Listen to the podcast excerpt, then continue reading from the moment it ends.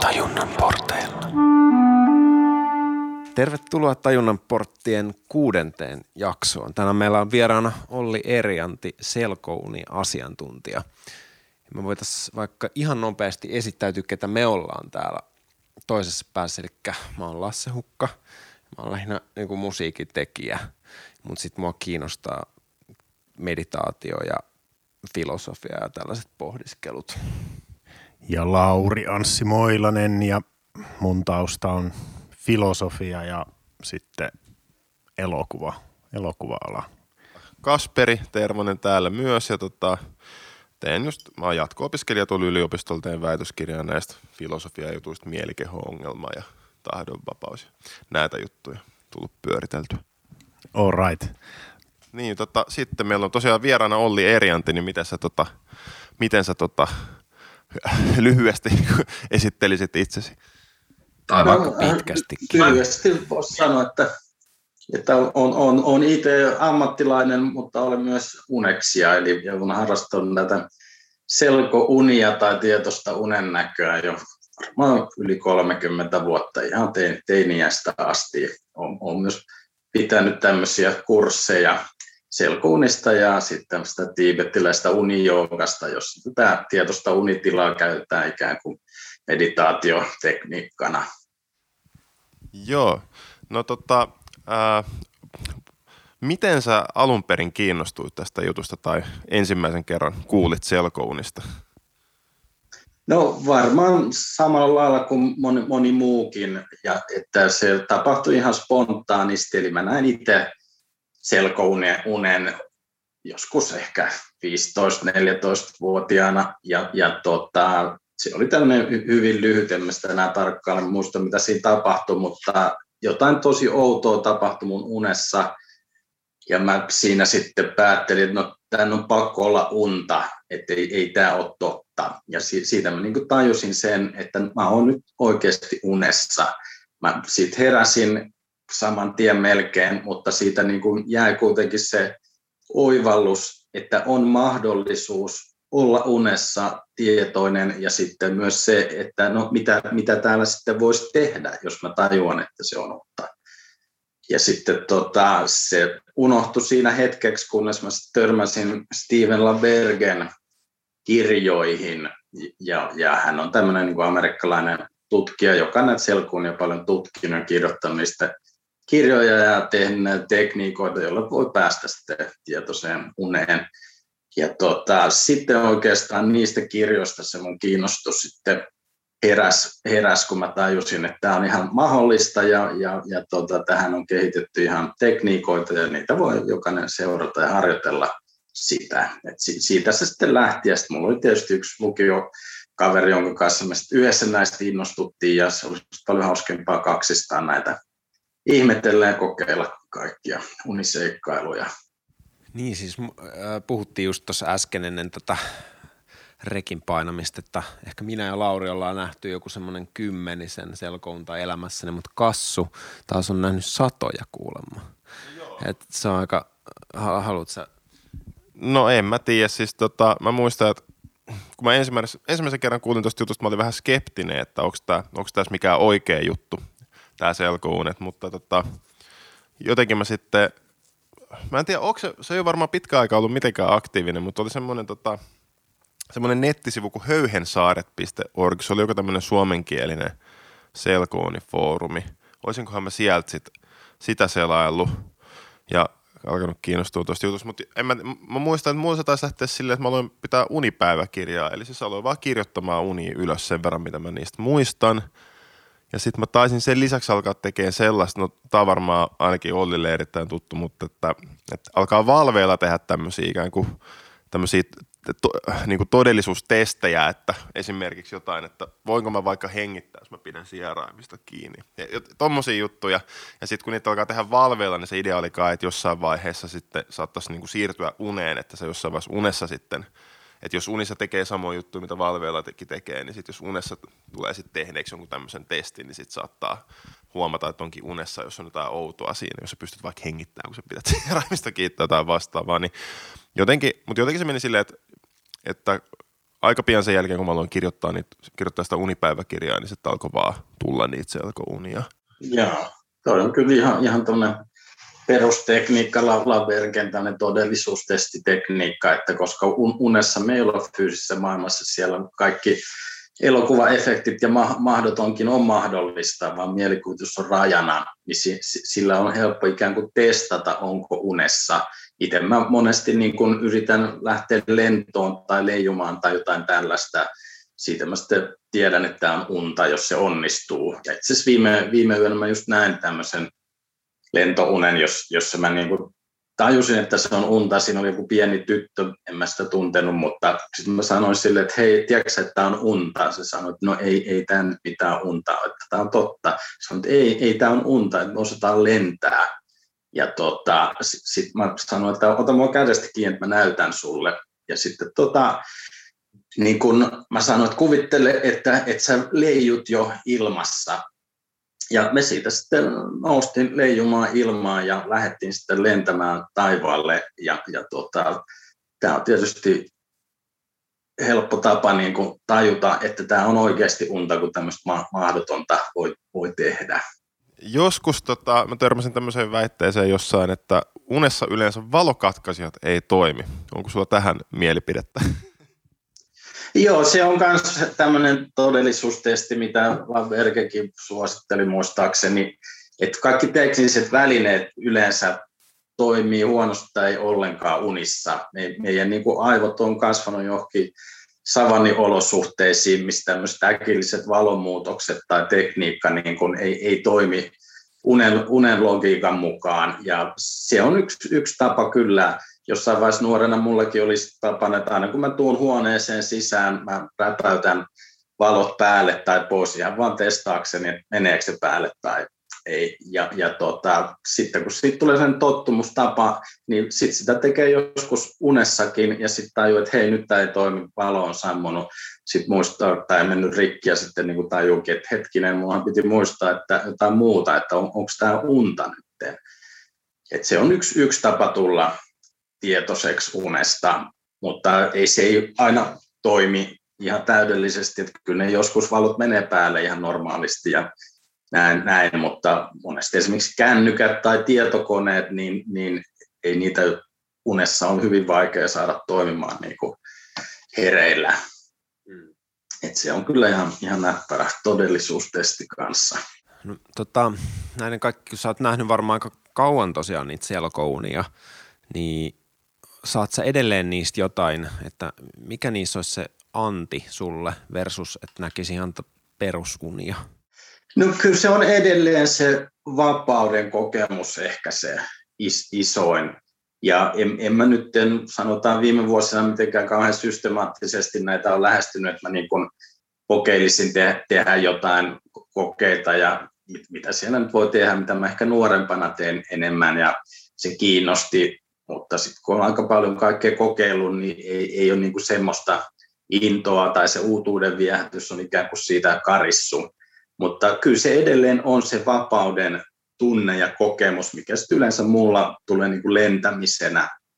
Jos tajuut, että sä oot painovoima kahdesta vapaa ja sä voit niin kuin lentää taivaalla ilman mitään apuvälineitä, niin se on vaan, se on vaan kauhean kiehtova ja just se vapauden kokemus. Siihen myös liittyy se vapaus niin kuin valita siitä, että mitä, mitä mä voin niin kuin tehdä seuraavaksi. Että periaatteessa mä voin tehdä mitä vaan.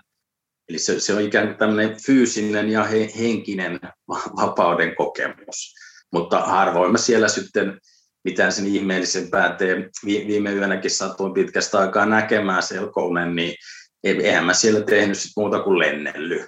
Eli et yleensä se vaatii sen, että olisi joku suunnitelma ennakkoon.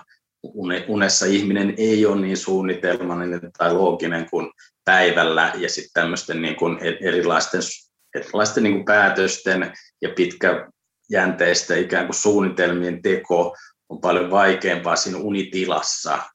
Et siksi olisi hyvä, että olisi joku tavoite tai tehtävä jo mietittyä niin kuin illalla valmiiksi, kun menee nukkua, että mitä mä haluan tehdä, mitä mä haluan kokeilla. Niin, niin tota, sitten tulee paremmin siinä unitilassakin mieleen, että no tätä, tätä voisi nyt tehdä. Mutta mulla se on niin enemmän sitä vapaudesta nauttimista sitten siinä unitilassa. Joo, kiitos. Tota, Oletko sitten päässyt mm, akateemisella puolella tutkimaan tätä selko-uni-ilmiötä, tai haluatko kertoa vähän, niin kuin mitä sä oot siellä, siellä puolella tehnyt niin kuin työ, työn puolesta? Niin kuin, ootko kirjoittanut tästä ja tälle, ja minkälaista tutkimusta tästä on tehty?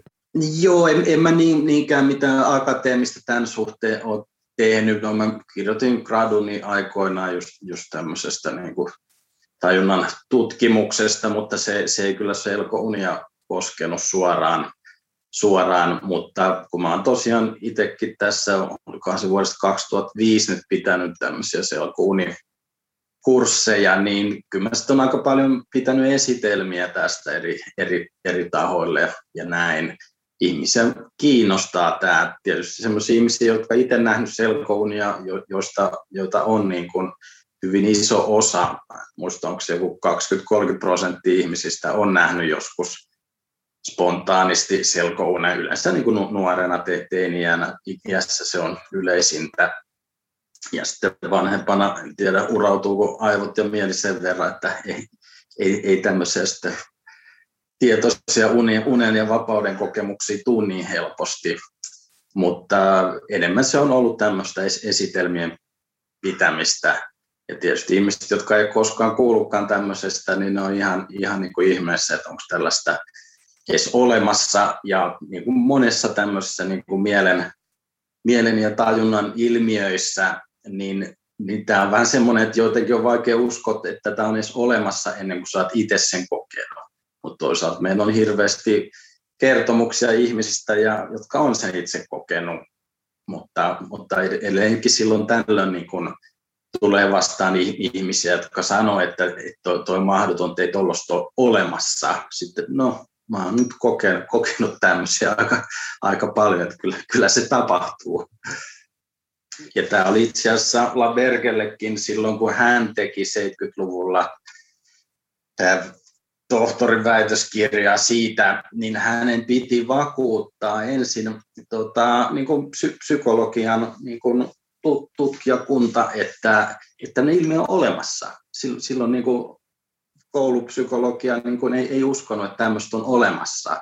Että ihmiset keksi tämmöisiä tarinoita. Ja sitten hän teki tämmöisen klassikkokokeen, joka alkoi siitä, että tota, hän näki itse tämmöistä, tota, oliko se tennis vai pingisunta, missä tota, hän oli kaikissa unilaboratorion elektrodeissa muissa kiinni, missä mitattiin muun muassa tätä silmien liikettä.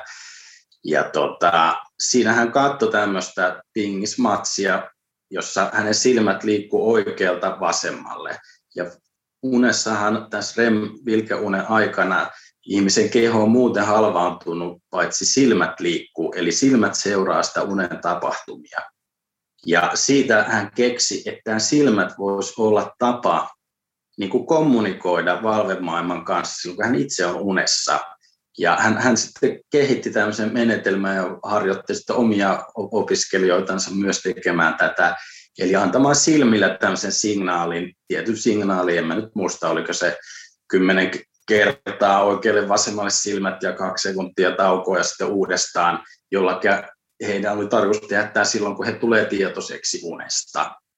Ja tota, silloin sitten suurin osa akateemista maailmasta tai psykologian maailmasta sitten tajusi, että kyllä, että ihminen on fysiologisesti unessa silloin ja silti ihminen voi olla tietoinen. Eli tätä, tätä pidettiin aikoinaan niin kuin määritelmällisesti mahdottomana, koska uni tarkoitti unen määritelmän mukaan oot tiedoton, niin tota, ei voi olla tietoista unta sitten kuitenkin huomattiin, että no ihmiset kokee tämmöisiä kokemuksia ja määritelmää piti muuttaa. Eli ei, ei, ei ole niin, kuin niin tarkkaa määritelmää, mikä, mikä uni on ja onko se tietoista. Ja nykyään pystytään myös mittaamaan aivojen toimintaa, että tässä selkounessa tosiaan aktivoituu semmoiset aivojen mielenosat, jotka on, on niin kuin hereillä toiminnassa, mutta myös ne osat, jotka, jotka tota, on unessa. Eli kyllä se nykyään tiedetään, että ihminen pystyy olemaan tietoinen unessa. En ehkä ajateltiin, että ihminen näkee just siinä herä, heräämishetkellä nämä, ettei hän ei oikeasti ole enää unessa silloin tai jotain tällaista, mutta kyllä se nykyään on todistettu, että ihminen on ihan fysiologisesti unessa selkounien aikana. Onko mahdollista olla selkounessa niin kuin syvässä unessa? Onko tästä mitään? Mm, en, en osaa sanoa, luultavasti on. Syvässä unessahan me ei nähdä tämmöisiä tarinallisia unia, missä on joku tapahtuma, että sä, sä oot jossain maisemassa ja sä juttelet ihmisten kanssa ja teet sitä ja tätä, vaan, vaan syvässä unessa nämä unikuvat, sitäkin on tutkittu, on paljon enemmän tällaisia välähdyksenomaisia ja, ja tota, ne ei ole niin tällaisia tarinallisia unia, mitä me yleensä uniksi kutsutaan. Mutta mä en tiedä, onko sitä tutkittu sitten, että syvän unen aikana olisi tietoinen. En, en osaa sanoa, mutta just näissä tiibettiläisissä harjoituksissa, missä yksi harjoitus on sellainen, että sä oot läpi un, niin kuin yön tietoinen, eli myös nämä syvän unen jaksot, että silloin ihminen ei välttämättä edes näe mitään unia, koe niin kuin mitään, että se on vain semmoista suurta tyhjyyttä ja avaruutta, mutta ihminen on kuitenkin tietoinen läpi unen tai koko yön, että itse en ole tämmöisiä kokenut, en, en osaa sanoa, että mitä se sitten käytännössä on, enkä usko, että tämmöisiä ihmisiä on koskaan laboratoriossa edes mitattu, mutta kerrotaan kuitenkin, että semmoisia ihmisiä on ollut olemassa ja edelleen on. Tavallaan tuosta tulee vähän itselle ehkä vähän skeptinen reaktio, että voiko joku olla oikeasti jotenkin tietoinen sen syvän unen aikana, mutta sitten toisaalta tähän voisi ehkä sanoa, että, että, että onko tämä nyt sen niin kuin perustellumpi skeptinen reaktio kuin se, että joku epäilee ylipäätään, että onko mitään selkounia, että ehkä ei. Mutta tota, en mä tiedä, tuntuu, että sieltä syvästä unesta, niin mä oon joskus miettinyt sitä, että, että onko siellä sitten jotain kokemusta vai ei, tai että voisiko olla, että syvässä unessa olisikin joku tietoinen kokemus, mutta sitten jos siitä ei vaan jää mitään muistijälkeä, niin sitä, sitä ei vaan pysty palauttamaan millään tavalla. Että olisiko se yksi mahdollisuus? En tiedä, tämä nyt on vaan tämmöistä aika spekulatiivista. Mm, se on hyvä, hyvä kysymys, että eh, ehkä tulevilla unilaboratorio tutkijoilla on, on vielä tekemistä sitten tämän syvän unen arvotuksen selvittämisessä samalla lailla.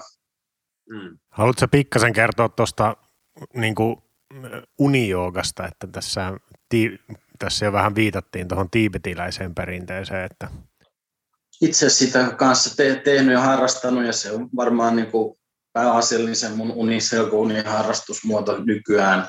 Ja, ja tosiaan erilaisissa henkisissä perinteissä, muun muassa Tiibetissä, näitä selkounia on harrastettu jo tuhansia vuosia. Et jos on länsimaissa psykologiassa ja kulttuurissa tullut sitä 70-80-luvun vaihteesta ollaan tunnettu tämä, niin kyllä näissä vanhoissa kulttuureissa on tiedetty, että ihminen voi olla tietoinen unessa.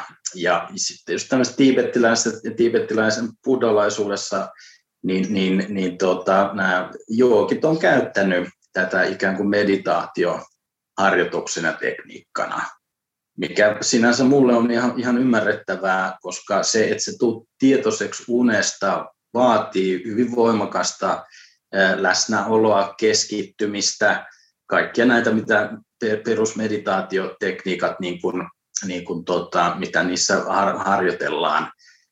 Ja sitten se, se hetki, että sä pystyt tulemaan tietoiseksi unesta tai jopa nukahtamaan suoraan hereillä valvelta niin kuin uneen niin se vaatii hyvin voimakas semmoista niin kuin mielentaitoja, keskittymistä, läsnäoloa, ra- rauhoittumista. Ja, ja tota, sinänsä ikään kuin täm, tämähän on sinänsä jo niin kuin meditaatiotekniikka, jos, jos pystyy selkouneen niin kuin vaipumaan erityisesti niin kuin suoraan valveelta. Ja, ja tota, sinänsä mä ymmärrän hyvin, että jo tuhansia vuosia sitten niin kuin on, on nämä tiibettiläiset joogit ja unijoogit niin kuin ke, keksinyt, että kun he istuu suurimman osan päivästä meditaatiossa, niin, niin joskus he on istunut illalle ja nukahtanut sitten uneen, alkanut näkeä kaikenlaisia kuvia ja tajunnut, että he pystyvät tekemään tätä meditaatiota myös unessa. En, en tiedä, onko uni jooga keksitty tälleen, mutta hyvin voisi kuvitella, että jotenkin näin se on mennyt. Ja tota, siinä, tosiaan on tarkoitus tiibettiläistä myös, myös niin kuin, ei pelkästään tulla tietoiseksi unesta, vaan niin kuin huomata tämä ikään kuin koko, kaiken meidän kokemuksen unen kaltaisuus tai tämmöinen illusorinen luonne.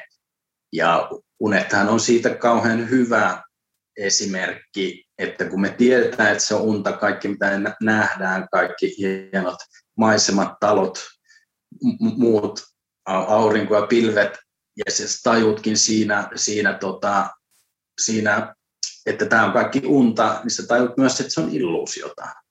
Ja sitten tibettiläisen ja buddhalaisen ajatteluun kuuluu myös se, että ikään kuin meidän kaikki kokemus on tällaista sam- samanlaista illuusiota, ja itse mä sen ajattelen niin kuin siinä mielessä, että se mitä me nähdään ei ole sitä, mitä on todellisesti olemassa, ja erityisesti mitä meidän omaan niin kuin psykologian tunnereaktioihin liittyy, ka- kaikki meidän pienet arkiset niin kuin tunteen purkauksemme, että me ikään kuin reagoidaan meidän omiin kokemuksiimme, kun ne olisi kauhean vakavia ja totta, ja joskus niin kuin voidaan huonosti sen vuoksi, että ihan samalla lailla unessa, jos me kohdataan joku pelottava asia, niin, niin meille tulee paha mieli, mutta unessa jos tajut, että se on unta, niin eihän sitä tarvitse pelätä, koska se voi muuttaa sen joksikin pieneksi kissanpennuksi tai lähteä niin kuin lentää siitä pakoon tai jotain muuta, niin miksei sitten päivällä voisi tehdä omien tunteidensa kanssa samanlaista työtä. Että jos joku asia pelottaa, niin ajatteleekin, että se on unta, että ei tämä nyt ole niin vakavaa.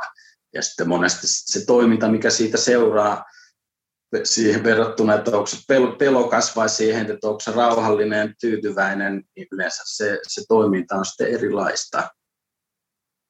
Ja tämä on niin kuin tämä uni, unijoukan niin kuin ajatus tämmöisenä niin kuin henkisenä, henkisenä mielenharjoituksena.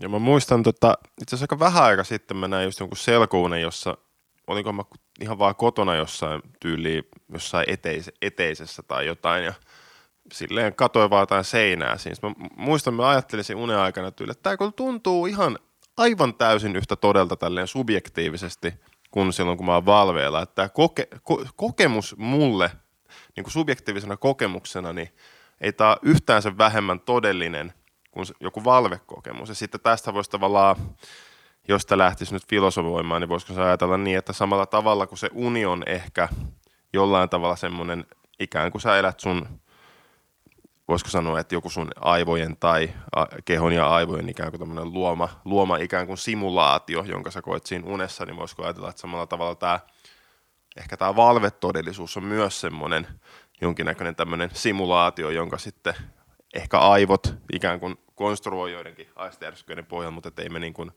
koeta sitä todellisuutta mitenkään sellaisena, kun se objektiivisesti on jotenkin riippumatta tästä meidän havaintokoneistosta, niin mietit, että voisiko tuon tarkoitat sillä illu, illusi, illuusiolla jotain ehkä tämän kaltaista? Miten sä?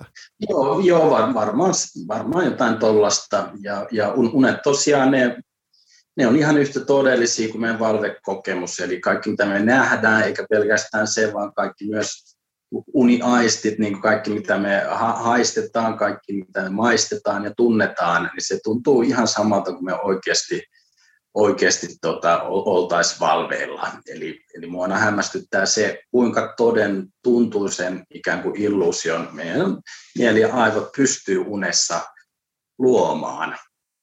Ja, ja tota, enemmän mä sitten ajattelen tätä illuusion kaltaisuutta, koska me tiedetään, että fyysinen maailma on, on olemassa. Mäkin nyky, nyky tieteen, tieteen mukaan tiedetään, miten atomit ja kaikki rakentuu ja miten ihmisen näkö ja kaikki muut aistikokemukset niin kuin syntyy suhteessa tähän fyysiseen maailmaan. Mutta että meidän tunteet ja reaktiot tähän maailmaan, joka sinänsä on täysin niin kuin neutraali eikä ota kantaa siihen, että kuinka hyvin tai huonosti meillä menee, niin ne kaikki tunteet, mitä me siitä rakennetaan, niin on, on sitä ikään kuin me re- reagoidaan tämmöiseen neutraaliin näkymään jollakin tietyllä tavalla. Ja sitten se, se on joskus hyvä tai joskus vähän vähemmän rakentava tapa reagoida, ja se meidän, ne meidän reaktiot on sitä ikään kuin sitä illuusiota ensisijassa. Tämä on niin mun, mun oma, miten mä ajattelen sitä, että mun on kauhean vaikea tämmöisiä, tämmöisiä niin kuin vanhoja perinteitä ottaa kirjaimellisesti, että fyysinen maailma olisi myös, myös niin kuin illuusio, koska kyllä, kyllä jos seinää päin kävelee, niin kyllä se nenää sattuu, vaikka näistä joogeista sitten kerrotaan tarinoita, että ne on myös pystynyt kävelemään ei pelkästään uniseinien läpi, vaan myös niin kuin fyysisten seinien läpi, mutta siinä vaiheessa mun, mun oma skeptisyys kyllä tulee, että mä kyllä halusin nähdä tuon ennen kuin, kuin siihen niin kuin uskon, vaikka näitä tarinoita on paljon. Jep. Mä muistan, kun mä näin ensimmäisen selkounen tai oikeastaan kun mä heräsin siitä, niin se oli jopa vähän järkyttävä kokemus, kun oli avautunut sellainen ihan uusi ulottuvuus omaan mieleen. Mä muistan, että siinä meni muutama päivä silleen, että vähän silleen, että enkä mä sekoamassa tai silleen. Tai joku semmoinen, tiedätkö, jos muutenkin kokee jonkun ihan uudenlaisen jutun, niin se on vähän silleen hurjan tuntusta, mutta sitten tavallaan kun on nähnyt selkouniin sen jälkeen, niin sitten se on se efekti vähän laimentunut. Kyllä siinä on aina semmoinen wow, kun, kun tavallaan tajuu olevansa unessa, mutta siitä on se dramaattinen efekti kadonnut periaatteessa. Mutta mun vaan piti kysyä sitä, että – yhdistätkö sä millään tavalla sitä, jos unessa sitä tavallaan tapahtumaa, kun unessa tulet tietoiseksi, niin sitten kun puhutaan kensoista ja tällaisesta, missä sä periaatteessa hereillä ollessa koet jonkinnäköisen semmoisen tunteen, että sä niinku heräät siitä unesta, missä sä oot ollut, vaikka sä oot tällä hetkellä hereillä. Niin, niin kyllä, en tiedä, ehkä mä lähestyisin itse sitä silleen, että, että tota, ikään kuin meidän, meidän tajunta ja mieli on, on niin kuin, se on tämmöinen monisyinen niin kuin asteikko, että ei ole olemassa niin kuin tilaa, jossa sä oot täysin nukuksissa ja täysin, täysin valveilla, että ei ole vain kahta asiaa, vaan on, on tämmöinen hyvin, hyvin niin kuin pitkä harmaa skaala tässä välissä. Ja kyllä mullakin on, on ollut unissa semmoisia kokemuksia, jossa mä oon kokenut olevani enemmän hereillä kuin mä normaalisti on niin kuin arjessa valveilla. Et ne on niin voimakkaita semmoisia niin läsnäolon kokemuksia, tosi semmoisia kirkkaita, kaikki aistit on tosi kirkkaita ja se vaan tuntuu niin kuin subjektiivisesti siltä, että nyt mä oon he, enemmän hereillä kuin normaalisti päivällä. Ja vaikka mä tiedän, että mä oon koko ajan unessa.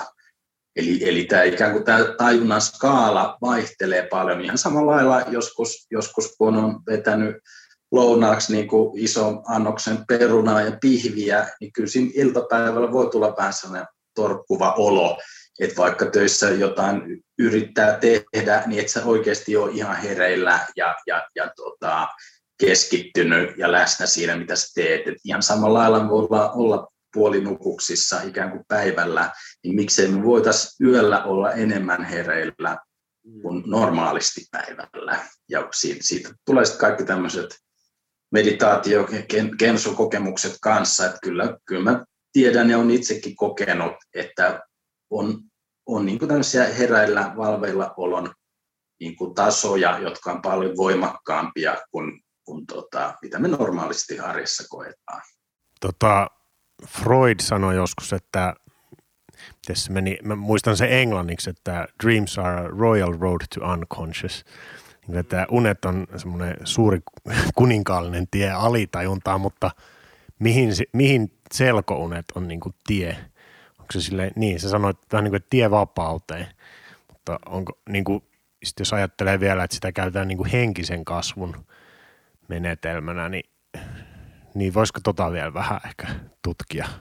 Anteeksi, mä jatkan vielä nopeasti tuosta, mitä Lauri sanoi, niin että olisiko se, olisiko se tavallaan semmoinen, että sulla on semmoinen tietoinen pääsy tavallaan si- johonkin semmoiseen niin kuitenkin sit alitajuntaa jollain tavalla, eri tavalla kuin ehkä valvetilassa. Että se vähän niin kuin, jos sä selkounessa oot tietoinen siitä, että sä oot unessa, mutta sä kuitenkin oot siellä unessa, niin silloinhan se tavallaan, tavallaan ehkä voi jotenkin päästä tarkkailemaan, että mitäs täältä mun tajunnan syövereistä nyt, niin kuin, mitä, mitä, täällä nyt oikeastaan on.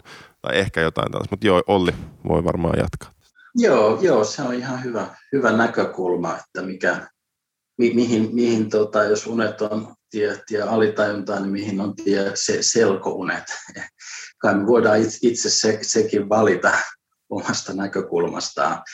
Mutta, mutta tosiaan, että se mitä me ollaan tai miten yleensä nykykulttuurissa suhtaudutaan uniin ikään kuin, että ne on alitajunnan tiedostamatonta tuotetta. Mehän nähdään mitä kummallisimpia unia joka yö niin pitkän elokuvan verran eri, eri pätkissä on tätä rem, remunta ja niissä sitten nousee kaiken näköistä ihmeellistä meidän, meidän niin muistoista ja tunteista ja ajatuksista.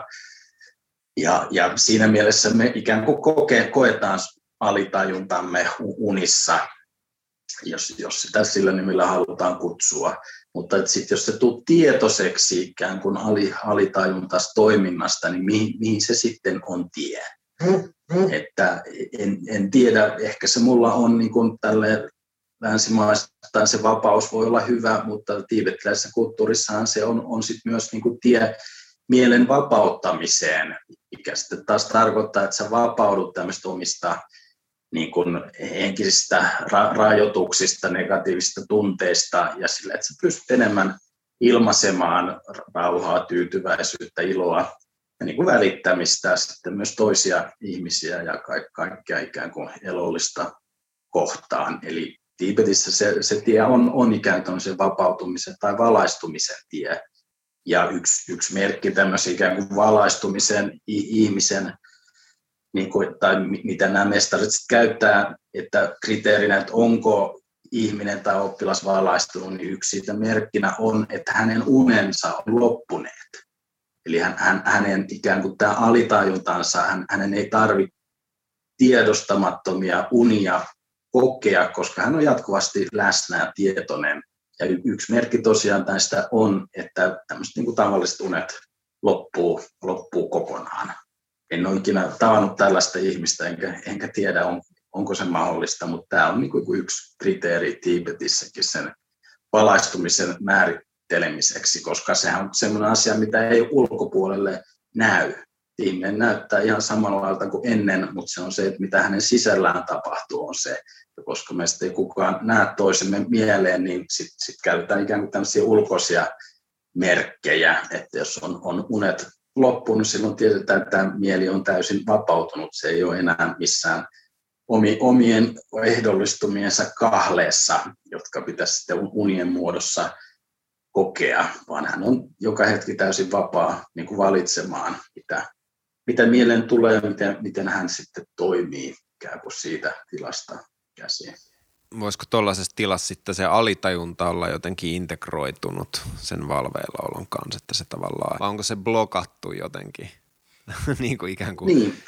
Nämäkin on tämmöisiä asioita, mitä olisi tosi kiva, jos tutkittaisiin niin kuin tulevaisuudessa vielä enemmän, että miten, miten tällaiset ihmiset, jotka on harjoittanut meditaatiota tai uni, uniharjoituksia niin kuin vuosikymmeniä, että miten heidän niin kuin to, toimintansa ja sitten sisäinen mieli, niin kuin miten, miten nämä oikeasti muuttuu. Kyllä näitä on tutkittukin jonkun verran ja ollaan sitten huomattu, että tällaiset ihmiset, ikään kuin ihan aivotoimintakin muuttuu erilaiseksi. Mutta mun mielestä tämmöistä tarvittaisiin lisää ikään kuin tutkimusta siitä, että voitaisiin määritellä, että millaista on olla ikään kuin tavallinen ihminen tai onko sellaista edes olemassa vai onko meillä oikeasti niin kuin mahdollisuuksia kehittyä ja kasvaa ihan, ihan niin kuin mielen sisällä sisäisestikin. Muista vähän valmistauduin tähän teemaan, niin mä katsoin jonkun semmoisen TED Talkin, missä oli tämmöinen Tibetin buddhalainen munkki, tai ainakin sillä oli munkin kaavut puh- puhumassa tota, jossain Amerikassa. Ja sitten se, se sanoi, että, tai teki tämmöisen erottelun, että on niin kuin karmisia unia ja sitten niin kuin, sit varmaankin nämä selkounet sitten ei ollut niitä niinkään. Se sanoi, että nämä karmiset unet, karmic dreams, että nämä on niin kuin lähinnä semmoisia negatiivisia se niiden niin kuin sisältö ja sitten ilmeisesti sitten selkounissa niin se on jotenkin semmoista positiivisempaa tai vapaampaa, mutta sitten mä niinku, miten mä vaan niinku reflektoin sitä mun omaan uneksuntaa, niin on siellä kyllä usein semmoisia vähän niin kuin, frustraation täyteisiä unia, ne tavalliset karmiset unet, mutta sitten on myös tosi positiivisia unia, semmoisia niin kuin, vaikka mä niissä oiskaan nyt ehkä erityisen tietone, niin mitä sä ajattelet, mitä, niin kuin, tai miten sä suhtaudut tuohon ajatukseen sille, että oot sä kuullut jostain tollasta, tai mä en ihan niin kuin hiffaa tota, että m- miten niin ne on aina silleen frustraation täyteisiä, niin kuin nämä niin, Joo. tässä on tässä tiibettiläisessä perinteessä, se karminenhan tarkoittaa, että se on ikään kuin ehdollistunutta, että se voi olla tälle negatiivisesti ehdollistunutta niin kuin kurjaa unia, mutta se voi olla myös positiivisesti ehdollistunutta, että voi olla mukavia, kivoja unia, mutta ne on silti ikään kuin siinä mielessä eh-, ehdollistuneita, että sä toimit jonkun tietyn eh, niin kuin ehdollisen kaavan mukaan, eli, eli, eli se, se myös mukavien unien ikään kuin toiminta on siinä mielessä niin kuin lukkiutunutta, että se on niin kuin syyn ja seurauksen alaista toimintaa. Ja sitten se, se vastakohta tälle on sitten se vapaa toiminta. Eli että, että ei sillä ole periaatteessa niin paljon merkitystä, tekeekö jotain kurjaa vai mukavaa unessa, vaan se, että se sun vapaus ikään kuin valita se, mitä sä teet, tulee jostain muualta kuin jostain aiemmista ehdollistumista. Ja tota, siinä, siinä just tämä meditaatioharjoitus myös, myös niin kuin unessa tulee sitten olennaiseksi, eli se toiminta lähtisi jostain muusta kuin tämmöistä ikään kuin ajattelevan mielen niin kuin rakenteista ja vanhoista tottumuksista, vaan että se tulisi niin kuin syvemmältä mielen tämmöistä niin kuin rauhasta kirkkaudesta ja sitä sitten ikään kuin sanotaan, että se ei ole sitten sitä karmista toimintaa enää. Että näissä ikään kuin tässä tiibettiläisessä perinteessä erotellaan ja jaotellaan. Mulla oli jo toinen tämmöinen kysymys vähän, vähän niin kuin samo, samoja, samaan teemaan kuitenkin, mutta että tästä niin kuin identiteetistä, niin kuin une, niin kuin oma identiteetti niin kuin tuommoisessa selkounissa tai uneksunnassa. Kun joskus, tai puhuin yhden kaverin kanssa just semmoisesta ilmiöstä, että kun sä heräät, niin sulla on saattaa olla semmoinen tosi vapaa olo niin kuin vähän aikaa, ennen kuin sä ikään kuin hiffaat, että aha, niin kuin, joo joo joo, että niin kuin Lauri Moilanen, tässä on päivän tehtävä, tämä on mun elämäntilanne. Niin joo, itse asiassa mulla onkin vähän paska fiilis, koska tämähän oli se niin kuin, kuvio nyt tällä hetkellä elämässä, mutta ennen sitä siinä saattaa olla semmoinen, niin kuin, että sä oot vähän niin kuin pöllämystynyt, mutta silti ihan semmoinen aika kirkas olo, kun sun, sun tavallaan se identiteetti ei ole vielä silleen kick, kicked in. että tota, mietin, että miten toi on silleen tuossa tota selkounissa tai niin miten toi niin jäsentyy niin, suhteessa niihin toi.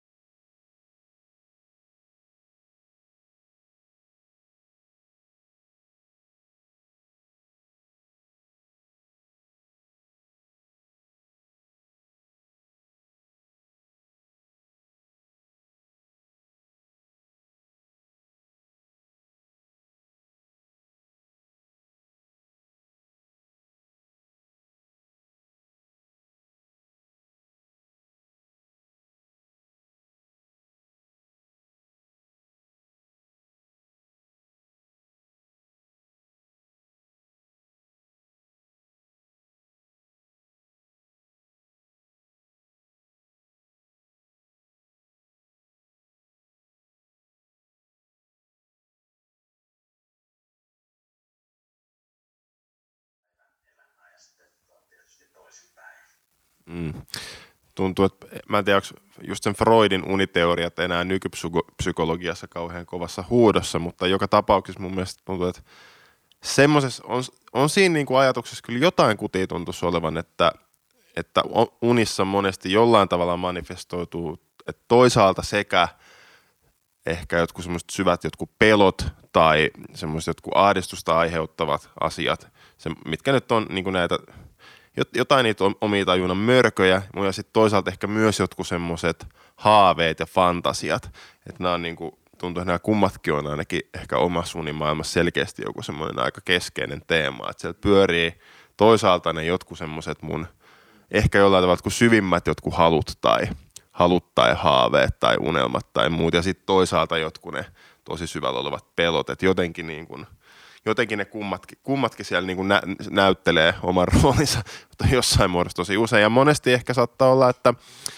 ei edes välttämättä, kun Freudi ajatteli, että aina, aina se on että, että, ne on aina, että ne ei ikinä näy suoraan siinä muodossa, mitä ne oikeasti on, vaan siellä on aina sen symbolin takana joku todellinen merkitys, mitä siinä unessa ei koskaan näy. Mutta musta oma kokemus ehkä välillä saattaa olla tuntua, että aika suoraankin saattaa nähdä. Esimerkiksi kun mä ennen kuin mä sain ensimmäisen apurahan tuota väikkärin tekemistä varten, niin mä näin tosi usein semmoista unta, että, että aah, nyt mä oon saanut apurahan, ja sitten jes, mahtavaa, ja sitten mä herään sille, ei vittu, se oli vaan unta. ja et, tota, et se oli ainakin aika semmoinen niin kuin selvä esimerkki, että jotenkin siellä unissa just, unissa niin kuin, niin kuin nämä jotkut, jotkut tota, mitä hirveästi haluaiset tapahtuu, niin siellä ne näyttelee rooleja, ja sitten voisi keksiä varmaan vastaavia negatiivisiakin esimerkkejä, mutta ehkä mä en nyt mene niin ainakaan toistaiseksi.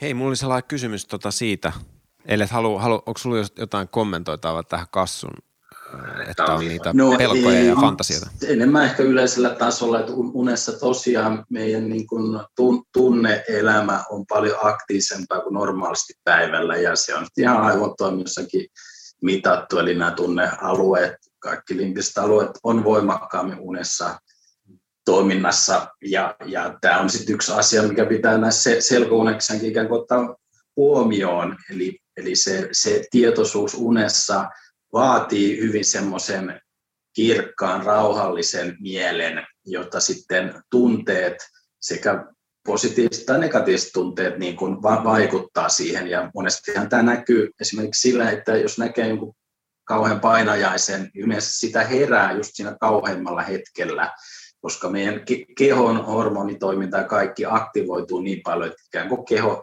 herää siihen aktivoitumiseen. Ja ihan samalla lailla sitten positiiviset tunteiset, jos, jos mä näen vaikka mä sen sel, selkounessa ja mä tuun hirveän iloiseksi ja onnelliseksi, että vau, että onpa mahtaa tai, tai, tai niin jotain ihan käsittämättömän hienoa, niin monesti siihenkin herää siihen tunnereaktioon ja sitten se, niin se selkouneksian sitten tehtävä on tasapainoilla ikään kuin, vaikka se on ihanaa tuntea voimakkaita positiivisia tunteita, niin sitten selkouneksia tietää, että tämä pitää kuitenkin enemmän semmoisella niin aktiivisen uteliaisella mieli, mieli tai asenteella suhtautua näihin kuin valtavilla tunnepurskahduksilla, jos haluaa pysyä siinä unessa tietoisena. Mä meinasin just, hauska kun sä otit tuo itse esille, koska mä olisin just seuraavaksi, itse asiassa mennäisin kysyä tuosta, että onko sulla just tuollaista kokemusta, että jos niissä selkounissa vähän niin kuin innostuu liikaa, niin sitten saattaa olla, että se hajoaa se uni, uni käsiin. Mulla on itsellä, tota, mä oon huomannut tuon saman, että jos on niin kuin liian, hyvä, liian hyvä meininki, joo. No, nuorempana just, just harjoittelin sitä, se oli tietysti hirveän hauskaa tulla tietoiseksi, varsinkin ensin kun oli lukenut niistä sitten alkoi niitä niin kuin harjoittelemaan ihan tarkoituksella, että ne ei ollut enää spontaaneja, vaan sai niin itse aikaiseksi, kun muutaman viikon treenaili ja näin, niin se, sehän oli sitten se onnistumisen elämys ihan niin kuin huikea, kun sä että hei, tämä on nyt oikeasti unta, että nyt mä teen tämän todellisuustestin, nyt mä tajuin, että unta, nyt mä voin tehdä mitä vaan. Ja sitten sit, sit, sit niin kuin herää siihen onnelliseen purskahdukseen. Niin kuin sitten tajus, että, että mä en voi niin kuin näin voimakkaasti reagoida näihin, vaan että jos mä haluan oikeasti kokeilla tehdä siellä jotain, niin sitten sit, tota, pitää ottaa vähän rauhallisemmin ja sitten niin kuin nauttia siitä sitten eri tavalla kuin, kuin näiden niin kuin tun, voimakkaiden tunteiden muodossa. Mietit, että edellyttääköhän toikin vaan sit sitä vähän sitä toistuvuutta ja kokemusta sit vähän samalla tavalla, että jos sä meet vaikka ensimmäistä kertaa lavalle esiintymään, jossa vaikka oot muusikko ja soitat jotain keikkaa tai vaikka joku stand-up-koomikko, niin jos ei se ole tottunut, niin siellä on niinku ihan, ihan paskat housussa, mutta sitten mitä enemmän sitä tekee, niin jossain vaiheessa siihenkin sille alkaa tottua, että ei enää samalla tavalla niin kuin me ihan pasmat sekaisin, niin onko se selkounis vähän sam, periaatteessa sama periaate? Joo, ihan hyvä ajatus.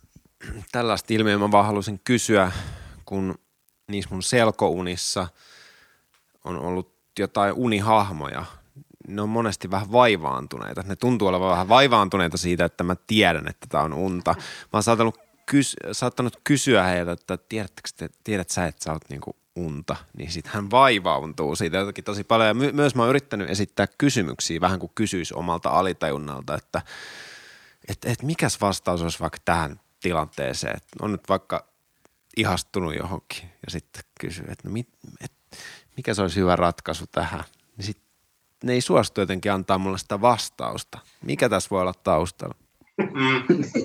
En, en tiedä, en tiedä, se on hyvä kysymys. Et, et toisaalta se, missä unessahan me ollaan, nehän on kaikki meidän oman mielen tuotoksia, jos haluaa sanoa alitajunnan tuotoksia, eli sä ikään kuin juttelet omalle mielellesi, omalle alitajunnalle, että onko joku puoli meistä sit, joka on niin hämmentynyt siitä tietoisuudesta, että ei ne osaa vastata että en, en mäkään ole niin kuin koskaan tavannut unihahmoa, jolle mä oon sanonut, että heitä on unta, että se ensimmäisenä sanoisi, että vau, niinpä on, onkin mahtava juttu. Että kyllä ne aina jotenkin niin kuin vastustelee. Mä olisin mu- joku osa meidän mielestä, joka ei halua tulla tietoiseksi, että se haluaa olla siellä tiedostamattomassa unessa ja pysyä siellä tyytyväisenä omien rajoitustensa alaisena, mutta en, en osaa sanoa, mistä tämä johtuu. Mä komppaan kanssa ja mulla on kanssa aina kun mä yritän jotain selittää, että hei, tää on unta, eli saat vaan mun tajunnan tuote, tiesitkö sitä, niin se reaktio on, että joko ne on täysin väliinpitämättömiä, tai, tai, tai jos ei täysin väliinpitämättömiä, niin vähän, vähän niin kuin jopa kuittailee mulle jotain. Ja vähän niin kuin, että joko ne suhtautuu muuhun silleen vähän yleen katsuen tai jotenkin naljailevasti tai, tai vaihtoehtoisesti täysin väliinpitämättömästi. Ne ei vaan, ne ei vaan oikein hetkaita siitä, että, että, että no aijaa, okei, okay, joo, niin just. se on jotenkin kyllä mielenkiintoinen ilmiö. Ei vaan kiinnosta. Onko tuolla sitten niin Tiibetin perinteessä tai näissä tämmöisissä NS-vanhoissa kulttuureissa, mihin tässä nyt on viitattu, niin onko siellä sellaista, sellaista niin käsitystä, että, että onko niin tämä unimaailma pelkästään just sun oman niin kuin mielen tuotosta vai onko niin jotain tämmöistä niin kollektiivista todellisuutta niin kuin siellä? Jotain tämmöistä niin on niin kuin länsimaissa tavallaan, totta kai jos ajatellaan materialistisesta näkökulmasta, se on silleen, että joo, sä oot, sä oot niin kuin todellakin, sä oot siellä sun oman niin kuin aivojes pulputuksessa, niin kuin, että ei mitään puhettakaan, että sä jotenkin niin kuin konektaisit niin kuin jonkun kassun tota, alitajunnan kanssa siellä yömaailmassa tai tälleen. Mutta sitten taas jos mennään varmaan johonkin tämmöisiin henkisiin perinteisiin, niin löytyy vähän villimpää käsitystä tostakin. Niin, no en mä tiedä, niin, joo, en, en tunne, mutta ehkä tunteeko Olli? Niin. Joo, joo en, en Jungia sen tarkemmin osaa tässä analysoida, mutta kyllähän näissä kaikissa uniperinteissä on ikään kuin tämmöisiä, onko se sitten kollektiivista ja mitä jaettua todellisuuden tarinoita, ja en tarvitse lukea kuin jotain raamatun, raamatun tarinoita, niin siellä on paljon tämmöisiä ennen unia ja muita, jossa Jumala tai joku tulee kertomaan, että tee näin ja näin, ja sitten sit silleen tapahtuu. Että kyllä näitä unia on aina pidetty jollain lailla niin kuin viesteinä jostain korkeammasta todellisuudesta. Ehkä se Jungilla oli viestinä alitajunnasta, en, en osaa sanoa, mutta toi, en, en, en sitten, jos mä niin kuin omasta kokemuksestani puhun, niin totta kai itsekin sitten nuorempana kiinnosti kaikki tämä parapsykologia tämmöinen, että voitaisiko me niin kuin todistaa ikään kuin, että mä olen siinä unessa jossain niin kuin muualla, että sain jotain fyysistä tietoa sieltä. Ja sitten me kaverin kanssa tehtiin tänne koe sitten joskus lukioaikana, että, että kirjoita hei tuota numerolapulle, niin kun, lapulle numero, numerosarja, ja sitten mä tuun unessa katsomaan sitä, ja, ja tota, luen, luen sen sitten, että jos mä saan tämän tiedon niin kuin unessa, niin sitten me ikään kuin todistetaan, että, että sä pystyt unessa liikkumaan tässä tämmöisessä niin fyysisessä maailmassa myös. No se ei nyt kauhean sitten hyvin sitten loppujen lopuksi onnistunut tai ehkä liiankin hyvin, mutta homma meni sitten semmoiseksi, kun se lappu oli aina siellä kirjahyllyllä, että aina kun kaveri tuli käymään siinä ovella, sitten muistettiin, että hei, älä, älä katso nyt sitä numeroa, että sä, sun pitää sen unessa katsoa, että se saa mennä sinne katsomaan. Ja siinähän kävi sitten silleen, että sitten kun yksi yö oli, oli unessa, niin ainoa asia, mikä tuli mieleen, että en mä voi mennä katsoa sitä lappua, kun, kun, kun muuten mä näen sen. Ja sitten se ikään kuin unohtui, että tämä oli tämä koko harjoituksen tarkoitus, että meidän nyt tämmöinen suuri parapsykologinen läpimurto jäi tekemättä, että ei, ei, ei mun omissa unissa ole koskaan ollut mitään viitettä, että siellä tapahtuisi mitään muuta kuin mun mun sisäisiä, sisäisiä ajatuksia, tunteita. Tietysti niissä joskus on, on tämmöisiä kummallisia yhteensattumia, mutta kyllä mä niin laskisin ne sitten yhteensattumiksi pelkästään. Mm. Sä tuossa aikaisemmin sanoit, että, että helposti käy niin, että en mä tiedä, voisiko sanoa vähän niin kuin unityhmyydeksi, että siellä lähtökohtaisesti vaikka on selkounessa, niin kuitenkaan, niin kuin, että vaikka sä oot tietoinen siitä unessa olemisesta, niin ainakaan mun kokemuksen mukaan ei siinä niinku ihan sata prosenttia tolkuissaankaan ole. Se silleen, että ehkä tämä tuntuu, että menee tosi vahvasti vaan niinku sen ekan impulssin mukaan, mikä mieleen tulee. Esimerkiksi lentäminen on yksi, niin tota, tuli tuosta mieleen, että että äh, onko jotain sellaisia kokemuksia, joita sä ehkä haluaisit jakaa, että sä olisit etukäteen suunnitellut, että nyt mä teen jotain eeppistä ja hienoa siellä unessa, ja sit sä olisit toteuttanut jotain tämmöistä, tai ylipäätään ehkä jotain että mit, mit, olis, olisiko, olisiko jotain semmoisia erityisen jotenkin jänniä tai hauskoja tai outoja tai mitä tahansa tuommoisia unijuttuja, joita sä halusit, haluaisit jakaa. Ymmärrän toki, että unet voi olla myös vaikka henkilökohtaisia, että ihan kaikkea sieltä ei välttämättä edes halua jakaa, mutta tule, tulisiko jotain tällaista mieleen? No yksi, yksi uni tulee mieleen, sitten varmaan yli kymmenen vuotta, kun senkin näin, näin se alkoi sille hauskasti, että mä olin ikään kuin mun kotitaloni edessä, joka näytti siis ihan erilaiselta kuin mun oikea kotitalo, että se oli joku muu, mutta mä jotenkin niin miesin unessa, että se on, se on mun koti. Ja tota, sit, sitten mä niin kun, tota, menin sisälle keittöön, siellä oli Elvis. Ja tota, siitä mä niin tajusin, että että tämä nyt unta, että ei, ei, ei, ei Elvis ole mun keittiössäni oikeasti koskaan. Että on pakko olla unta. Sitten mä niin mietin siinä, että aloin sitten jo suunnitella, no mitä mä nyt tekisin, että tässä on Elvis, että, mm-hmm. että tota, nyt, nyt mä voisin tehdä jotain tosi makeata sen kanssa. Niin sitten mä ajattelin, että hei Elvis, että nyt näytetään, että mitä on niin tosi, mitä on niin oikea rock'n'rolli. Nyt, nyt mä näytän sulle, että nyt, nyt me tehdään joku tämmöinen rockibiisi tässä. Ja sitten mä tartuin sitä niin kuin käsistä kiinni. Mulla ei ollut mitään muuta kuin ajatusta, että jotenkin että nyt, nyt niin kuin musiikkia ja nyt, nyt niin kuin jotain tosi, tosi kovaa rockia. Ja toi, se, mitä se tapahtui, oli jotenkin tosi niin kuin jännää amartava mulle itsellekin, koska mä en sitä mitenkään tietoisesti niin kuin suunnitellut, vaan, vaan se uni, koko uni niin kuin räjähti ihan, ihan niin pirstaleeksi siinä se keittiö, kaikki Elvis, minä itse, mun keho, niin kuin kaikki katos, kaikki muuttui sellaiseksi kul, kultaiseksi niin kuin avaraksi tilaksi ja niin kuin äärettömäksi semmoiseksi vähän pöly, keijupölypilveksi. Ja tota, sitten mä koin siinä musiikkia, mutta se oli todella abstraktilla tasolla. Se, se oli niin kuin silleen, että se ikään kuin biisi, mikä mä siinä koin, oli ehkä pari-kolme minuuttia pitkä, mutta mä koin sen kaikki niin kuin samaan aikaan silmänräpäyksissä. Eli siinä oli kaikkea rakennetta, ääniä ja muutakin tällaista, mutta se, se on niin kuin ihan eri tapa kuin tämmöinen kolmiulotteinen tapa niin kuin kokea aikaa ja avaruutta. Ja, ja tota, okei, se musiikki ei ollut rockia, se oli enemmän jotain sellaista New Age niin kuin kellojen kilinää, että siihen mä olin vähän pettynyt, että olisi vähän rokimpaakin voinut olla, mutta, tota, mutta et sitten mä niin kun jälkikäteen just mietin sitä, että miten mun mieli voi luoda tämmöisen kokemuksen ilman, että mä sitä mitenkään suunnittelin. se tuli mulle yllätyksenä, mutta samalla se näytti mulle ikään kuin mun tämmöisen niin kuin maailman rajat, että, että jos mä olisin alkanut kuvitella tällaista kokemusta, niin en mä olisi siis pystynyt kuvitella sitä. Et siksi minusta se oli niin kuin hienoa nähdä, että mä ylitin jotakin todella niin kuin, tämmöisen niin kuin kaikki abstraktien niin kuin rajat, että et myös todellisuutta voi kokea myös tällä tavalla. Et se oli mulle itselle sellainen hyvin, hy, hyvin niin kuin mielenkiintoinen avartava kokemus, että miksi, miksi mun tarvitsisi kokea unia, niin kuin jos on aika ja paikka, vaan että se voi olla myös tämmöinen paljon abstraktiinkin tapa kokea unia.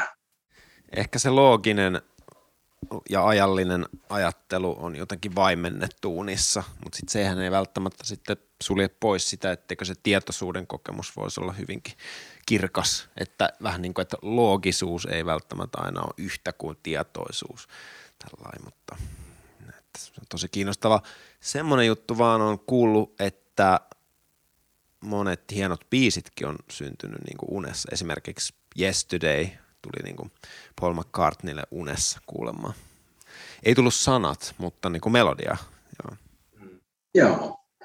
Joo, se on itse, jos olet muusikko, niin sun, sun kyllä kannattaa kokeilla jotain tuommoista kanssa, koska se unen, unen logiikka, tapa kokea unessa monesti tuo jotain erilaista kuin meidän tietoinen ajattelu ja päättely niin kuin päiväsaikaan. Mutta, ja tätähän käytetään eri, eri alojen, niin kuin varsinkin taiteilijat käyttää tätä tiedosta unitilaa niin ihan hyödykseen niin kuin tarkoituksella, mutta se yleensä edellyttää se, että sulla on jo se taito niin kuin valveilla, eli että jos sä taidemaalari tai joku, joku, joku tota, muun edustaja tai, tai muusikko, niin sä osaat ikään kuin sen instrumentin ja musiikin ja silloin sä voit luoda ikään kuin luo, luovia unia, jossa sä saat jotain ihan, ihan uutta, uusia näkökulmia, joita taas valveilla voi työstää eteenpäin. Mutta tätä, tätä kyllä käytetään ja ihan, ihan niin kuin ajatustyössäkin niin kuin filosofiassa ja onhan näitä monia keksintöjäkin niin kuin keksitty unessa.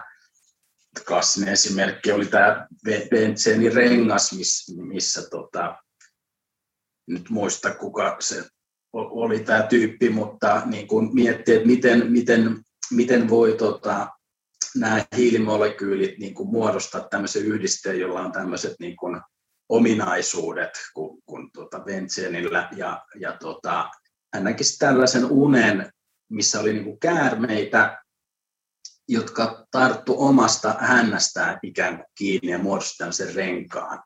Hän oli tietysti päiväkausia, kuukausikausia niin kuin koittanut miettiä tätä kemiallista rakennetta, ja siinä unen jälkeen hän tajusi, että tämä hiili voi yhdistyä myös renkaaksi. Ja siitä tuli niin kuin tämä suuri keksintö sitten, oivallus, että hei, hei tämä on mahdollista. Ja en tiedä, olisiko hän ikinä päätynyt tähän ilman tämmöistä unen, unen luo, luovuutta ja eriskummallista tapaa yhdistellä asioita. Aika hurjaa.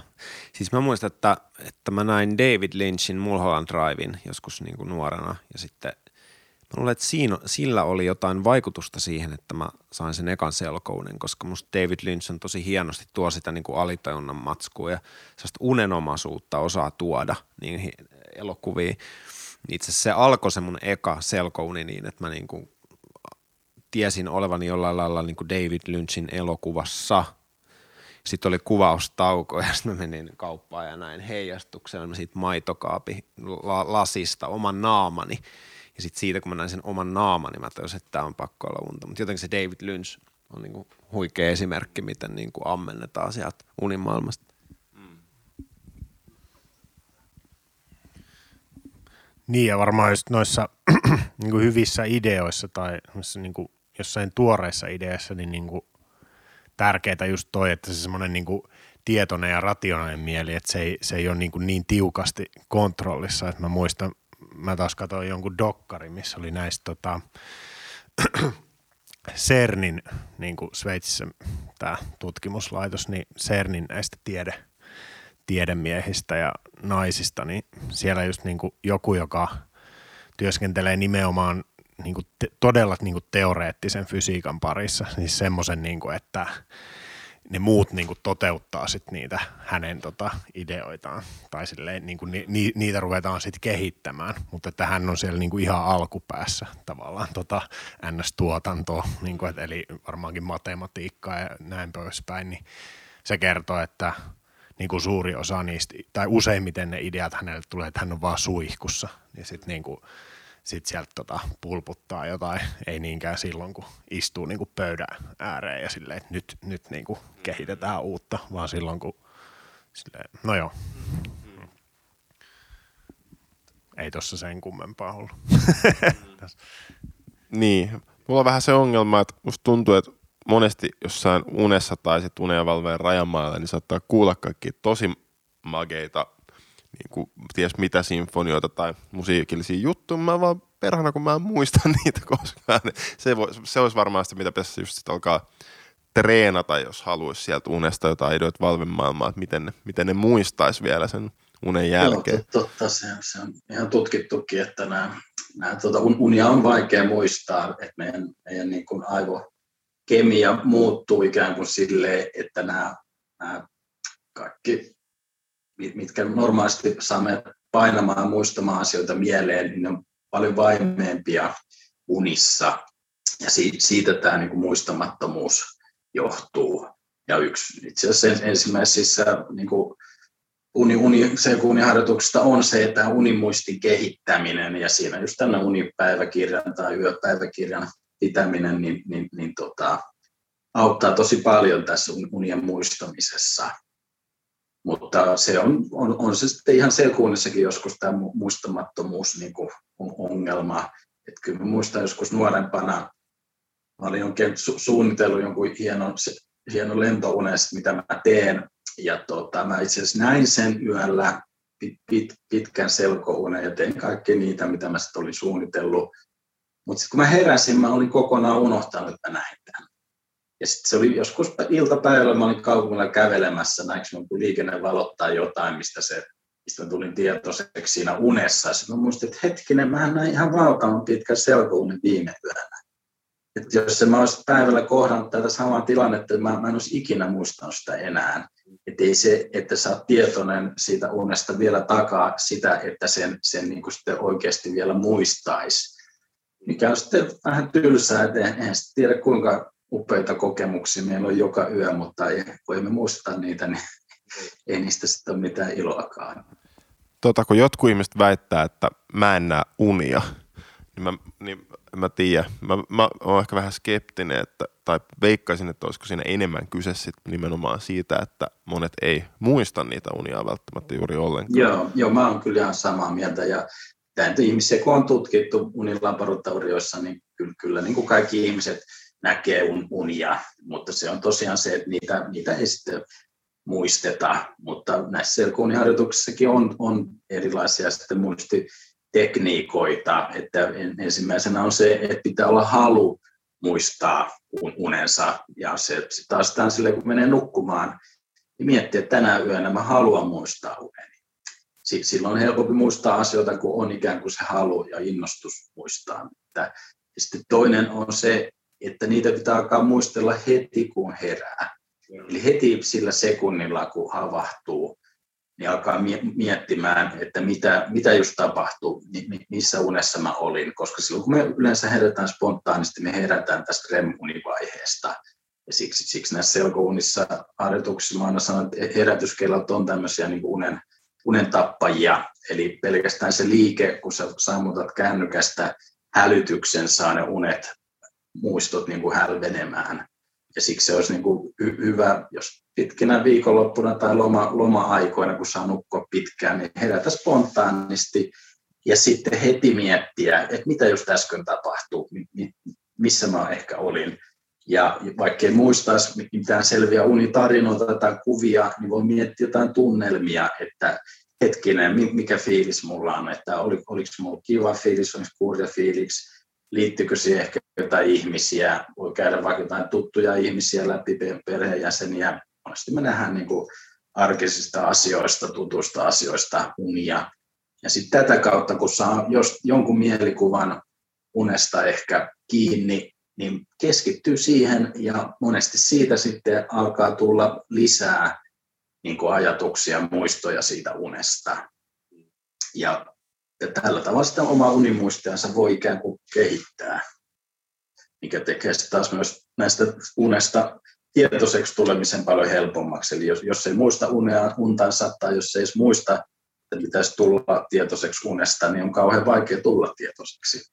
Mm. Siksi, siksi tämmöinen muistaminen ja just tämmöisen pyrkimyksen asetus, aikomuksen asetus tulla tietoiseksi on tosi tärkeää näissä harjoituksissa. Eikö sä Lasse tota, joskus just sanonut, että sä teit semmoista, että sä laitoit ääninauhurin päälle, kun heräs? Vai teit sä, to, vai tota, tai mä joskus mietin tavallaan, että se kirjoittaminenkin voi olla sille, että kun alkaa kirjoittaa, niin se voi olla sen verran hidasta, että sitä mukaan kun kirjoittaa, niin siinä alkaa vähän unohtua asioita. Että Mietin, ehkä vois, jos joskus jatkaisi tota, niin voisi tästä aika semmoista, että ääninauhreista vaan äkkiä pälättäisi kaiken, minkä muistaa siihen, että toimiko mm, se paremmin kuin se kirjoittaminen. Kännykössä saa nykyään hyviä nauhureita, voi hyvin pistää tallennuksen päälle ja kertoilla niitä unia siihen. Niin, kyllä siinä ainakin semmoinen fiilis mulla tulee että välillä, että kun me vietetään niin iso osa elämästä niin kuin uneksunnassa tai erilaisissa unityöissä, että tulee niin kuin semmoinen, että olisi hauska käyttää, niin kuin tätä, tätä niin kuin pitäisi enemmän niin kuin hyödyntää tai elää enemmän, niin kuin silleen, eikä vaan silleen, että jotenkin ei tee sille asialle yhtään mitään. Ehkä tämäkin on tämmöisen länsimaisen hyötyajattelun niin kuin jotain tämmöistä perua, että tätäkin pitäisi. Mutta se on enemmän myös sitä, että ei vitsi, että monta kytä vuotta une, une, unissa, niin tota, jotenkin, että haluaisi päästä siihen maailmaan käsiksi sille enemmän ja elää sitä jotenkin. Niin, tämähän voi suhtautua vähän niin kuin johonkin lempiharrastuksensa, että en kukaan harrasta elokuvia tai musiikkia tai lätkää tai jotain, koska se on tylsää, vaan sen vuoksi, koska se on hauskaa. Että samalla lailla unia voi harrastaa, koska se on hauskaa, se tuo niin kuin iloa, mukavia kokemuksia ja vaikka unet niin kuin nähdään itsekseen yksin, niin kyllähän nämä voi jakaa kavereiden kanssa niin kuin ihan niin kuin mitkä tahansa muutkin kokemukset, että tällä lailla se voi olla myös niin kuin jaettu ilo. Että ei sen tarvitse olla vaan tämmöistä niin itsekästä hedonistista toimintaa. Et mä esimerkiksi paljon jutellaan omien lasten kanssa unista, ja he, he, hekin on näitä selkuunia sitten nähnyt ja niistä sitten jutellaan. Ja puhutaan aina viikoittain monesti niin kuin ruokapöydässä, että näin tällaista ja tällaista unta, että, että kyllä tämä uni, unimaailmakin voi olla jaettujen kokemusten maailma. Ihan niin kuin päivällä kerrotaan, että mitä mä teen harrastuksissa ja muissa jutuissa, mitkä itselle oli niin kuin mielekästä toimintaa. Oliko sulla mitään muita? Sä aika hyvin tuossa mainitsit, että jos täällä nyt kuulijat, ja että mulla itselläkin tuli inspiraatio kokeilla, mutta jos haluaisi niin vähän ruveta demoilemaan tätä, niin tässä oli ainakin tuo unipäiväkirja, sitten se niin kuin intention niin kuin ikään kuin asettaminen ennen nukkumaan menoa, ja sitten se, että tolleen ska, skarpisti niin kuin, anteeksi?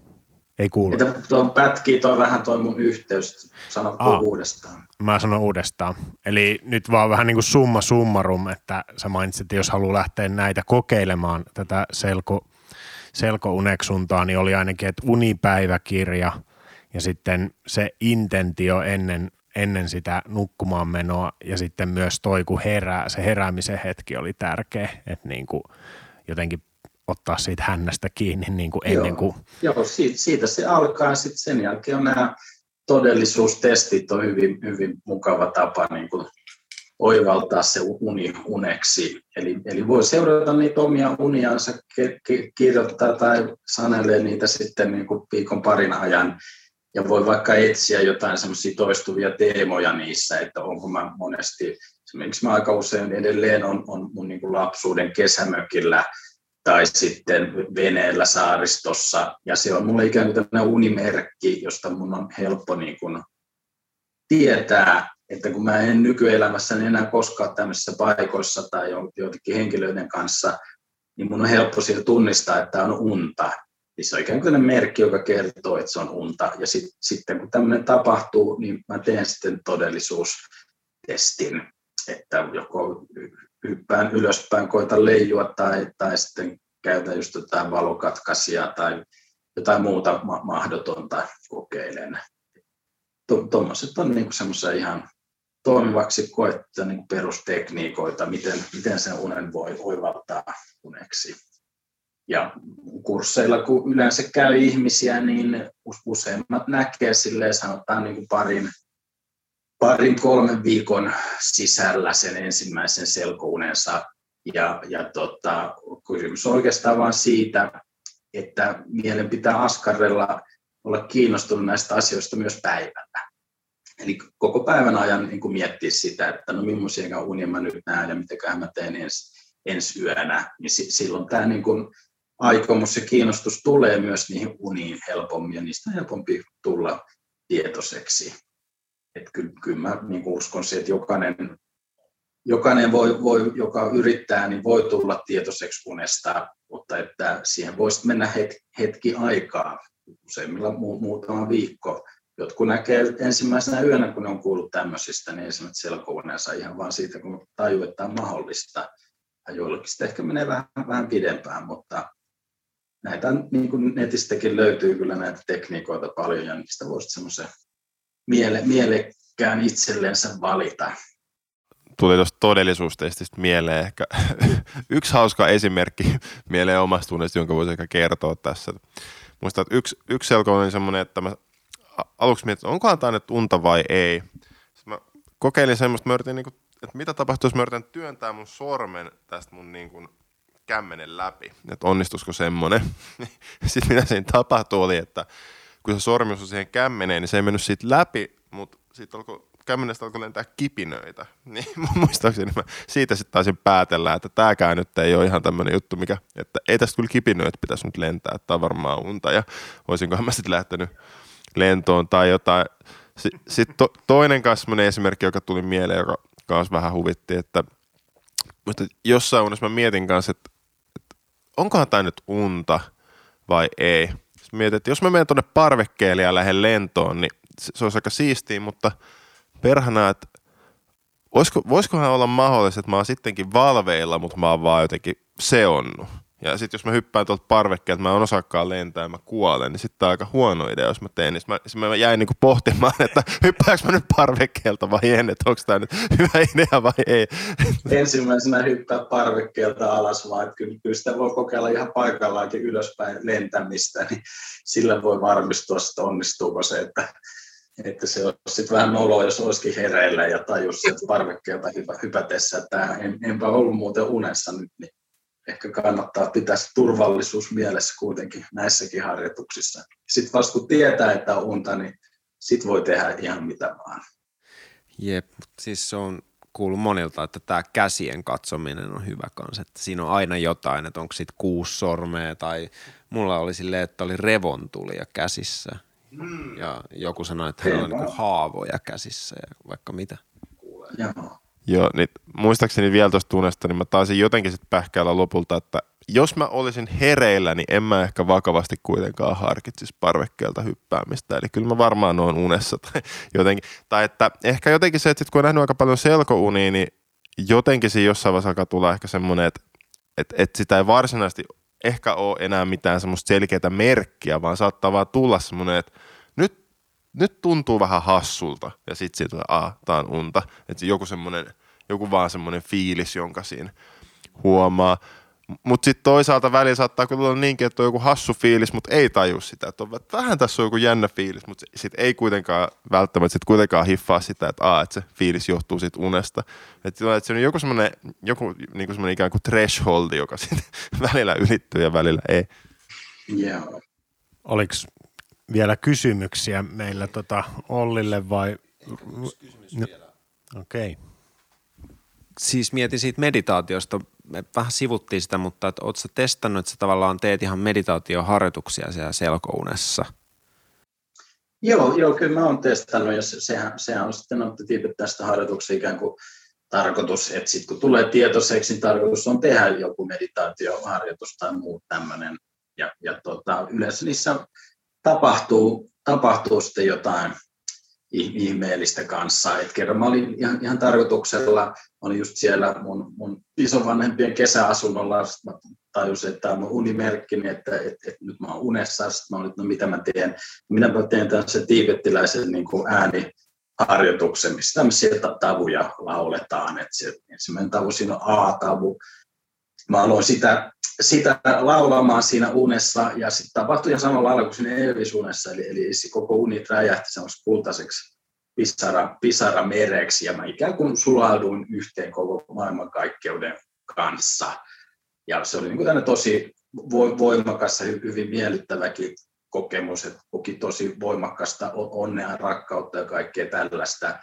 Ja, ja tota, sitten mä lilluin siellä jonkun aikaa niin kuin meditaatiossa ja sitten niin heräsin ja mietin aamulla, että vau, että no tämä oli tehokasta, että ei mulle kyllä päivällä koskaan tapahdu mitään tämmöistä, kun mä tämmöistä harjoitusta teen. Et, et siinä mielessä tämmöistä unitilassa tämmöistä harjoitusten tekeminen voi olla paljon voimakkaampaa. Että, että kannattaa kokeilla, mitä tapahtuu.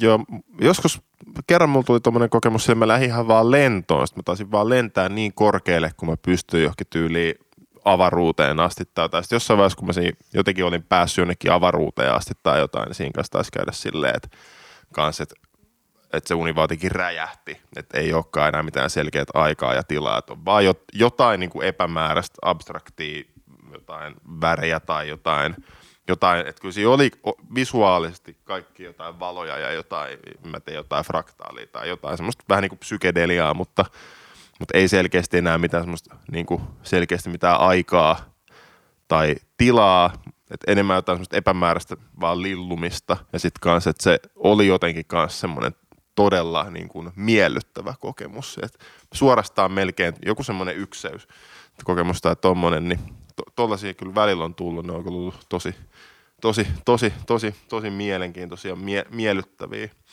Mikäkään, olikohan mulla joku kysymys vielä? Niin, niin, tota, niin se tuli mieleen, että äh, sit, harrastat sä edelleen sitten näiden selkounien lisäksi myös sit ihan niin kuin valve, valvetilassa jotain meditaatiotekniikoita tai muita? Joo, joo, kyllä mä pääasiassa niin kuin val, valveilla teen, teen tota, että en nyt ihan, ihan päivittäin nykyään enää, mutta kyllä, niin kuin, kyllä se on niin kuin koko ajan mielessä taka-alalla ja enemmän sitten nämä tiivitläiset niin kuin meditaatiotekniikat on myös sellaisia, että niitä tehdään arjessa silloin, kun sä oot to- toiminnassa, eli, eli ensin niin kuin istutaan hiljaa tyynyllä keskittynä ja läsnä olevana, ja sitten kun se alkaa sujumaan, niin tarkoitus on tehdä sitä niin kuin myös niin kuin arkiaskareissa, ja olla siinä mielessä niin kuin läsnä ja tietoinen niin kuin omista erityisesti tunnereaktiosta, ajatuks, ajatuksista, että ikään kuin nämä ajatukset tunteet on vähän niin kuin meidän unia päivällä, että miten niihin lähtee reagoimaan, miten niitä lähtee niin viemään eteenpäin, ja vai että pysyykö se mieluummin niin kuin sisäisessä rauhassa ja tyyneydessä ja kirkkaudessa, jolloin yleensä sitten sun omat reaktiot, ajatuksetkin on, on niin kuin miellyttävämpiä kuin se, että jotain ahdistavia ajatuksia miettii itsestä tai toisista ja sitä kautta sitten tuoda sekä itselle että toisille vähän enemmän rauhaa ja, rauhaa ja tota, iloa elämään. Että siinä mielessä kyllä joo, nämä on niin kuin, että mulle ikään kuin tämä uniharjoitus on nykyään enemmän päiväharjoitusta kuin yö, yöharjoitusta, että ei, ei se mulle enää niin olennaista ole, tuuks mä tietoiseksi unesta yöllä, vaan enemmän se, että onko mä läsnä ja tietoinen silloin, kun päivällä mitä tahansa mä teen, varsinkin jossakin tiukoissa tilanteissa, sit kun tunteet nousee ja on, on vähän hankalaa ja epämukavaa, että pystyykö mä semmoisessakin tilanteessa pitämään itseni läs, läsnä ja kuitenkin sitten tyynenä ilman, että se on niin kuin millään lailla pakotettua tai ham, ham, hampaita kiristämällä tehtyä, vaan se on ikään kuin sellainen luonnollinen olotila. Niin, eli että se... Joskus se onnistuu, joskus ei. Aivan. Mutta et, et et sun mielestä se pointti on sitten jotakin sellaista, että pystyy ikään kuin vähän, vähän niin kuin istuun taka-alalla, että kun menee tunteita ja, tai ajatuksia, erinäisiä impulsseja, niin jotenkin se, että ei lähde jokaiseen ikään kuin mukaan, vaan pystyy vähän niin kuin, että ja tuossa nyt menee, mutta että mun ei tarvi, mun ei tarvi lähteä seuraamaan jokaista ikään kuin. Voisiko, niin. voisiko no, näin se kuvata? on ihan hyvä tapa sanoa se, ikään kuin tänne meditaatioharjoitus, jossa mielen sisältöihin ei lähetä mukaan, koska joskus ne vie sellaisiin paikkoihin, missä ei sitten ehkä halua olla tai jos ei ole hyötyä itselle tai toisille. Että, että se, se, on ikään kuin vähän, tai itse ajattelen, että se on vähän niin kuin syvä, syvempi tapa olla läsnä kuin olla omissa ajatuksissa ja tunteissa. Joo. Tässä vielä loppuun semmoinen leffasuositus, jos kuulijoita kiinnostaa uniasiat, niin semmoinen kuin Richard Linklaterin Waking Life. Se on erittäin hyvä ja se, niin kuin on, se kirvottaa just tämmöistä ja se voi hyvinkin niin kuin aiheuttaa jopa selkounen. Se on niin jännä. Yes, ok. Tota, no jos ei kenelläkään nyt tule mitään muuta mieleen, niin tota, kiitoksia tosi paljon tästä haastiksesta ja meidän keskustelusessiosta ja varmasti tulee kyllä nyt kokeiltua niin kuin näitä juttuja. Semmoinen. Joo, tuota, tuli, tuli kyllä semmoinen fiilis, että ehkä voisi taas para, palata tämän asian äärelle, että, että onkaan se pit, pitkään aikaa mennyt mitenkään tietoisesti näitä selkounia mitenkään harjoittanut. Se on ollut enemmän semmoinen asia, että sitä vaan spontaanisti joskus tapahtuu, mutta ehkä taas tuli semmoinen olo, että voisi ehkä – voisi ehkä alkaa vaikka kokeilla taas vähän pitää jotain unipäiväkirjaa tai muuta. Kyllä. Joo, kiva kuulla. Kyllä mullekin aina välillä sitten tietysti kun on vuosikymmeniä tätä tehnyt, niin välillä näistä, tai näistä on aina kiva innostua uudestaan, että, että mä tykkään siitä, että välillä jää vähän taka-alalla elämässä muita kiireitä ja sitten välillä ne taas tulee, että vau, että tämähän on kiva olla. Tehdäänpä taas.